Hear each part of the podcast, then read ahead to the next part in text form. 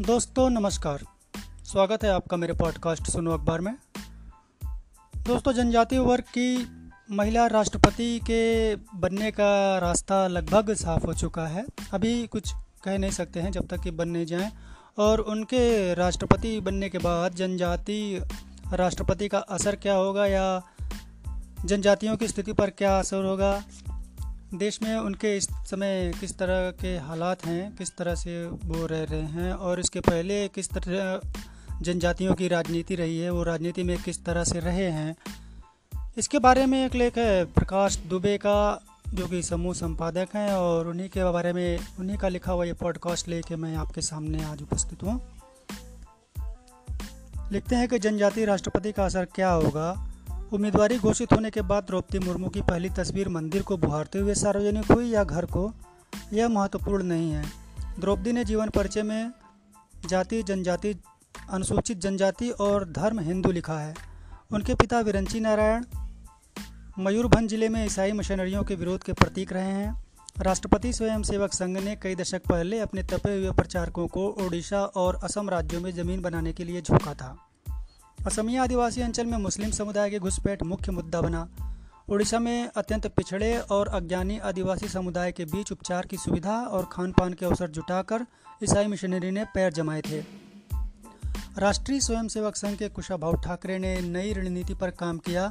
कुशाभा ने आदिवासियों को समझाया कि हिंदुत्व रोजी रोटी से बड़ा मुद्दा है, राजनीति में ऐसा संभव है।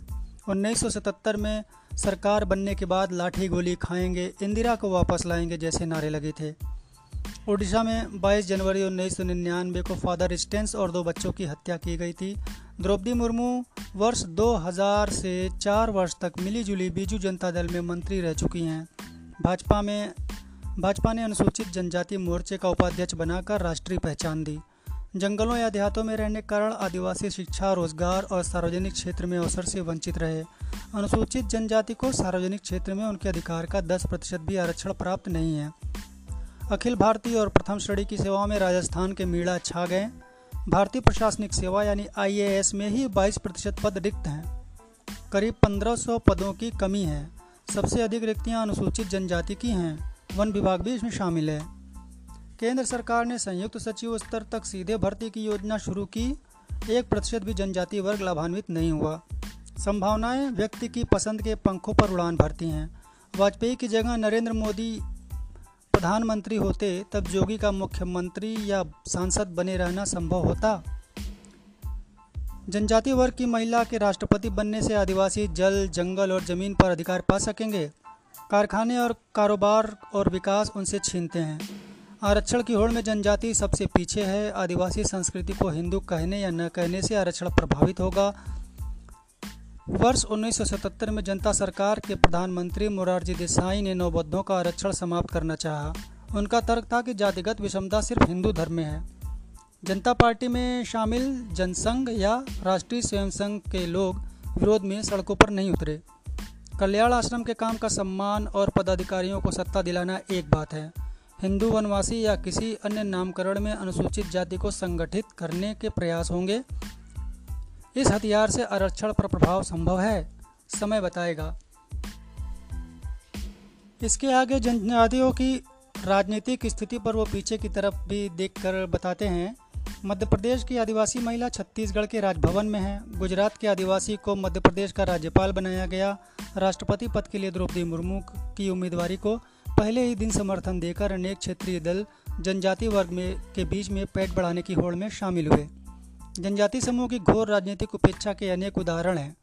प्रणव कुमार मुखर्जी, एस सी जमीर और अरविंद नेताम को उन्नीस सौ सत्तर के दशक में एक साथ केंद्रीय मंत्रिपरिषद में शामिल किया गया। मुखर्जी राष्ट्रपति पद से सेवानिवृत्त हुए। नागालैंड के बरसों मुख्यमंत्री रहने के बाद जमीर महाराष्ट्र, उड़ीसा आदि राज्यों के राज्यपाल रहे। छत्तीसगढ़ी आदिवासी नेताम केंद्र सरकार में राज्य मंत्री से आगे नहीं बढ़ सके। केंद्र सरकार में पहले आदिवासी कैबिनेट मंत्री और बाद में लोकसभा अध्यक्ष बनने का मान पूर्णो संगमा को मिला। संगमा और जमीर दोनों के परिवार ईसाई धर्म अपना चुके थे। वर्ष दो हज़ार चौदह के बाद केंद्र सरकार ने वनवासी संबोधन पर गर्व करने वाले आदिवासी नेतृत्व को तरजीह दी। छत्तीसगढ़ में कल्याण आश्रम ने आदिवासियों की घर वापसी का अभियान चला ही रखा था। राजकुमार दिलीप सिंह जुदेव का ननिहाल चित्तौड़ के महाराणा प्रताप सिंह के वंशजों के यहाँ था। वे आदिवासियों के पैर धोकर हिंदूकरण की रस्में पूरी करते थे। कांग्रेस से भाजपा में आए दिलीप सिंह भूरिया ने अनुसूचित जाति जनजाति आयोग का अध्यक्ष बनने के बाद अजीत जोगी को फर्जी आदिवासी घोषित किया। आयोग के निर्णय के अनुसार अनुसूचित जनजाति में जन्मे अजीत जोगी के पुरखे ईसाई धर्म स्वीकार कर चुके थे। अदालतों की भूल भुलैया में घुमाकर जोगी ने मुख्यमंत्री का कार्यकाल पूरा किया। सत्ता दर्जन भर जनजातीय नेताओं के पास सीमित है। तो जनजाति की इस बात पर आज का पॉडकास्ट यहीं पे समाप्त होता है दोस्तों। अगले पॉडकास्ट में फिर आपसे मिलता हूं, तब तक के लिए विदा दीजिए। नमस्कार।